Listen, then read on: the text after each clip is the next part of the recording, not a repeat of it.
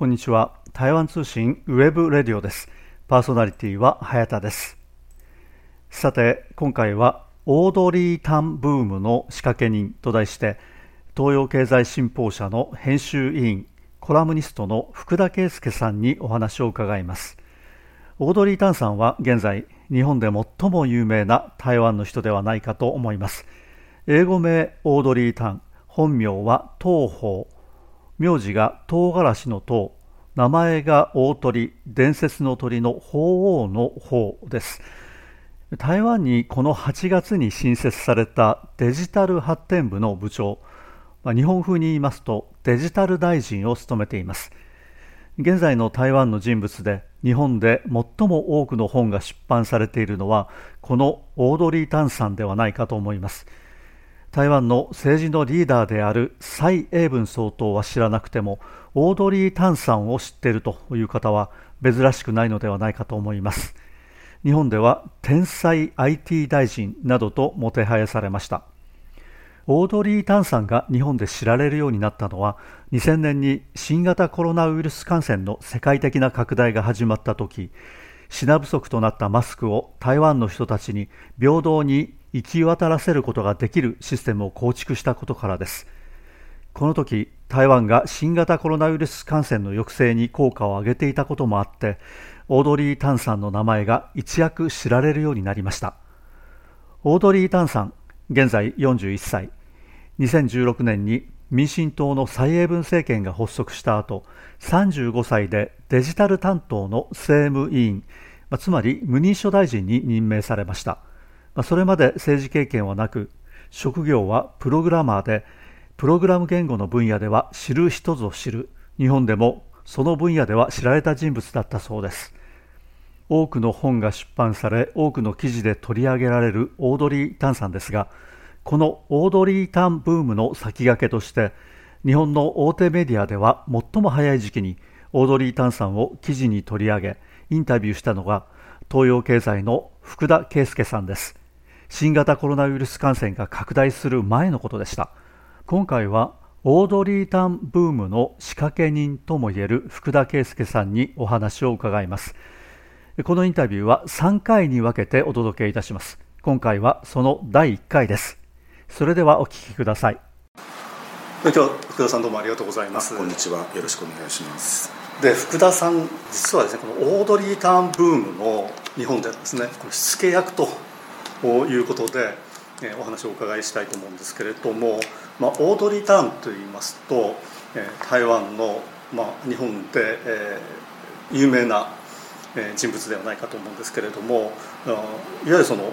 天才 IT 大臣などとですねこのもてはやされることが多かったと思うんですけれども日本でも本が何冊も出されているという状況なんですけれどもこのブームですね福田さんとしてはどういうふうに考えていらっしゃいますか？あの私が最初にあのオードリー・タンさんと会ったのが、はい、2020年の1月でコロナの直前にギリギリに台湾行って、はい、えー、とインタビューしたというのがあのあったのは最初なんですが実は彼女が、えー、大臣になった時ですね。大臣になった時にもちょっと台湾の友人のジャーナリストの力を借りて、はい。はいあのこういう、まあ、あのトランスジェンダーの LGBT の,、あの人が台湾では大臣になったと。いいうことを紹介したのがまず一番私個人的には最初ですね。それからずっとある意味関心は持ってきたんですがもしかしたら蔡英文総統よりも有名な台湾人の一人と言ってもいいしもちろん芸能人以上に台湾の芸能人気芸能人以上に有名な方だと思いますがもちろん台湾でこういうまあ、ある意味性少数者の方の大臣しかもデジタルを駆使してかつ IQ が180と言われるような人が日本でもあのこれだけ紹介されるこれだけの人材が台湾にいるんだということは、まあ、あの台湾をまあ好きな私としてはすごくありがたいいいことだとは思っています。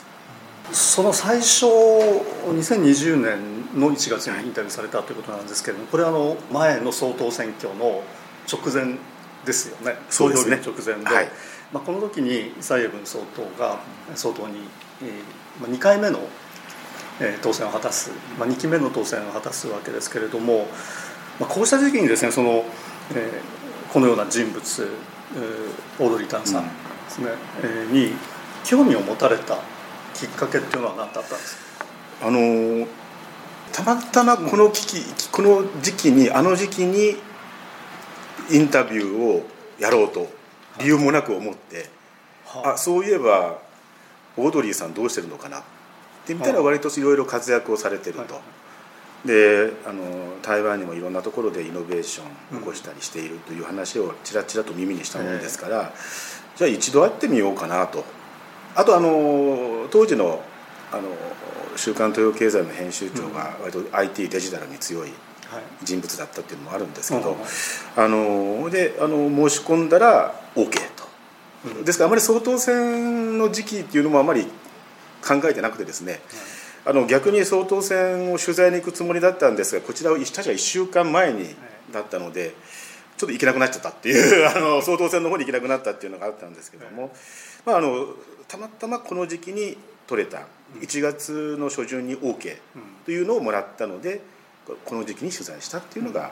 あの正確なところであまりこう政治的な意図を持ってですねいうことは全くないです。うん、え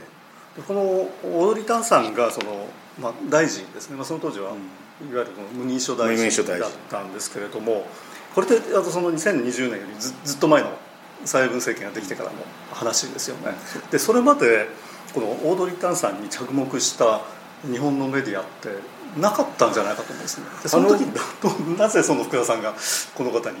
えー、注目されるようになったのか非常にこう興味があるんですけど。あのやはり一つは年齢が若いのに大臣、うん、で IQ180 の天才、かつトランスジェンダー、うん、こういう人を大臣にする台湾というのは、うん、まあ台湾らしいなと。一番台湾らしいなっていうのはありましたね。それでだからあの彼女が大臣になった時にもちょっと紹介したいなということで、うん、紹介した記事を書きました。でそれからそれほどなかったんですが、うん、そういえばという思ったのがそうですね。あのオードリーさん今どうしてるんだろう、うん、っていうのを思ってそれ調べたら割とあのいろいろと活躍されてると。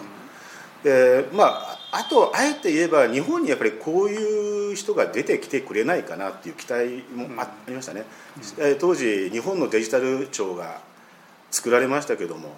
大臣が70代とかパソコンを使ったなく使ったことがないとか、ちょっとまあそういう批判も浴びてですね、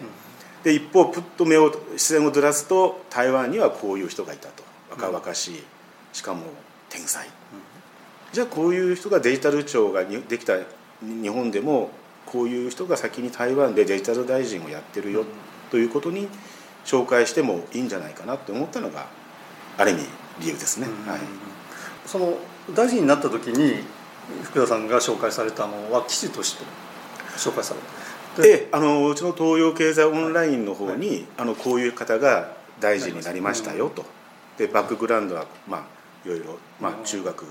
天才すぎて中学にも行ってないというような、まあ、ユニークな経歴をお持ちの方ですっていう感じで紹介したんですね。で、まあ、かつそういった方がなぜ台湾では大大臣になるまで受け入れられてるのかっていうところも、まあ、ある意味日本へに対するアンチテーゼとしてですね、まあ、ちょっとまあ、問題提起的なところもあって、あの取り上げたのは事実ですね。はいでそれからしばらくして、まあ、思い立って今度はインタビューをされたんですね、はい、その記事として福田さんが書かれたわけじゃなくてそのインタビューとして、はい、えー、紹介されたということなんですけれどもその最初の時もそうだしそのインタビューをされた時もそうですけれども日本の方でこのオードリー・タンさんに着目した人っていうのはおそらくいなかったんじゃないかと。まあいたかもしれないですけど、えー、ほとんど取り上げられるそうですね。現地にお住まいのジャーナリストの方とかが、あのウェブメディアにあの書かれていたのを目にしたことはあったんですが、まあ、やはりうちの媒体で取り上げるべき人ではないかっていうのがありましたので、ただまああのオードリーさんも OK でうちのあの責任者も OK が出たのでそれでじゃあ台湾に行って話聞いてみようと。でも私もそういうユニークな人と話をするのが好きなもんですから。ですよね。えそれもあったのでまあそれが一番やる気が起きたっていうことです他のメディアがそのオードリーさん、まあ、あの今非常にこの有名になってますけども、はい、それまで気気気づかなかったと。福田さんが取り上げるまで気づかなかったっていうのはこれどういうことなんですかね？あの彼女が多分、日本のメディアがわっと紹介したのはやはりそのコロナ後のマスクですよね、マスクに関するソフトウェアの開発、配布ですよね。あのでそれまではもちろんあの IT 業界の経営者とか聞くと、えー、あそれでも知らない人の方が多かったって感じですかね。もともとデジタルの世界あるいはあの暗号通貨とか、うん、あるいはあのデジタルを通した、えー、あの市民活動とかですね、まあ、それであの彼女は有名だったわけですけども、うん、あの IT 業界でも半分、まあ、知ってたかどうかっていうぐらいでした。でもこれほど面白い経歴のある人だったら取り上げるべきだと私は思ったんですけども、でも最初の取り日本の取り上げたいはそのマスクを作った人でしたね。それで、マスクをそのみんなにはい、えー、そういうソフトを作ったでこういう人がいたんだと、それでトランスジェンダーで IQ180 で取り上げた。これもなというのは実は正直ありましたけどね。そうです。あ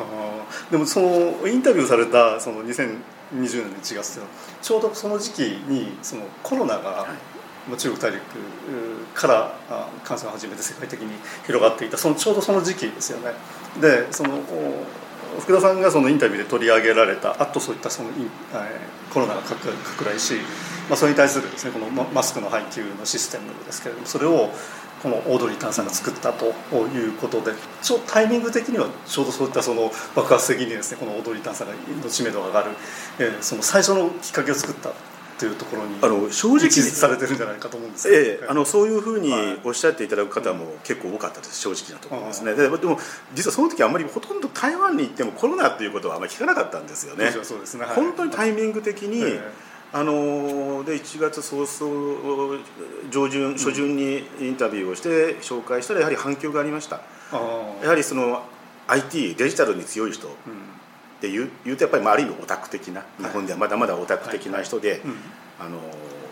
それがそんな人が大臣をやってる、で後で IQ180 とかトランスジェンダーだという、まあ我々メディアからするとやはりこうツッコミどころというとちょっと言い方が悪いですけども取り上げるべきところもあった、うん、私あのそれだけの人物であればやはりその彼女の考え方まあ引いて言えば哲学とか、そういったものはどういった考え方どういった信念を持ってるのかということを、あのやっぱり一番聞きたかったんですね。でもう多分彼女にしてはもうこの方トランスジェンダーとかそういった見方はもう散々聞かされて嫌だろうと。だからただその大臣としては何をやってるのか、でこれまでそのデジタル IT を使って IT 技術を使ってデジタルで何をしたいのか、で何をやりたいのかっていうことを聞きたいなと思ったのでそれを聞いて記事にしたんですがそのもう全くオタクというような IT オタクとか全くそういうことじゃなくてある意味そうですねあの人間中心に考える哲学者というような印象を早くもう開始インタビュー開始早々でそういう印象を受けましたね、えー、もう全然あのもちろんデジタルについては語りますが、やっぱり彼女の中心には人間がどれだけより良い生き方ができるか生活ができるかっていうことを考えてるっていうのが分かりましたのでやはりこれはその日本でもそう言われながらもなかなか実現できないことだと思ったのでまあ日本の IT 業界あるいはデジタル庁日本政府もしろよというような、まあ、ちょっと雰囲気雰囲気というか、まあ、そういったあの出力で、えー、あの書いたことをよく覚えてます。まあ、あのその後ですね、まあ、今年になってその新しいデジタル発展、まあ、発展省ですけれども台湾で成立して、まあ、この大通リー・タンさんがその初代の大臣に就任したんですけれどもそれ以前ですねその福田さんがインタビューされていた時期っていうのはいわゆるこの無認証大臣という役割だったですね、まあ、政務委員というふうに台湾では言うんですけれどもでその政務委員としてそういったその思想を持った人がじゃあ政府の中に入って大臣をやって何をやっていたんですかね当時としてあのーはい。今まで私がインタビューした後から今まで出た、まあ、彼女に関する本、あるいは彼女の本とかを読んでて、えー、思ったんですけどああのもちろん彼女は天才だし、ええ。頭も速いし、あの素晴らしい人物だとは思うんですが多分何か新しいものをゼロから作るっていう人ではないと思うんですね。であの、はもしかしたらいろんなこう役に立つ例えば問題意識、うん。あるいはその課題があって、はい。じゃあそれを解決するためにはどうするかっていうその近道をすごく見つけやすい人見つける人。でそれたらあここにこういう人がいる。こういう組織を使えばいい、あのこういう技術を使えばいいっていうのをパパッとこううまく効率よく手配してうん人を集めて技術も集めてうん課題を解決する。それがすごく長けた人だと思うんですよ。だからある意味政治家的なところはありますね。うん。ええ。もうあの本当にそのなんか一から発明してなんとかっていうことに長けた人では必ずしもなくてやっぱりその調整役と言いますかね、うん。あのそういった役割って何をすればいいいいのか、うん。課題を解決するためには何をすれば一番早くて近道で効率がいいのかうんということを、まあ、瞬時とは言いませんけどもそういったものにあの目配りして、はいそれをちゃんとあの解決まで導くことができるそういった人だと私は思います。えあのマスクのですねその、まあ、システムをが台湾でできた時にそのオードリー・タンさんが発明したみたいな紹介のされ方を日本のメディアではよくあったと思うんですけれどもあれ考えてみるとですねあのオードリー・タンさんが自分で作ったことではなくて、まあ、そういったそのあ IT の技術を持った人これはまああの一般の人だったわけですね。特にその専門家とまあ、専門家なんでしょうけれどもああの何かの組織にいる人ではなくてそういったその民間の人とそれとその行政のシステムがあってそれを結びつけることによって初めてそのマスクの配布システムができたと思うんですけれどもそういったところを結びつけたのがオードリー・ターさんであってそのシステム自自体を作った人ではないわけですね。えおっしゃる通りです。あの彼女はもうある意味あのプログラマーではありますが、はいだから日本が最初にその紹介ししたような報道はええ。ある意味間違ってて多分彼女もすごく不本意だったと思います、あの自分だけの手柄ではない、あの最初は市民の力だと、まあ、もちろん彼女はもとあのもともと市民団体で政治の透明化、あの情報のええ。透明化っていうのにあの心血を注いだ人物なのでいつもの多分彼女にからするといつものやり方これまでのやり方で、うんたまたまそのマスクをどうしようかマスクの廃廃棄をどうしようかっていう課題があったので、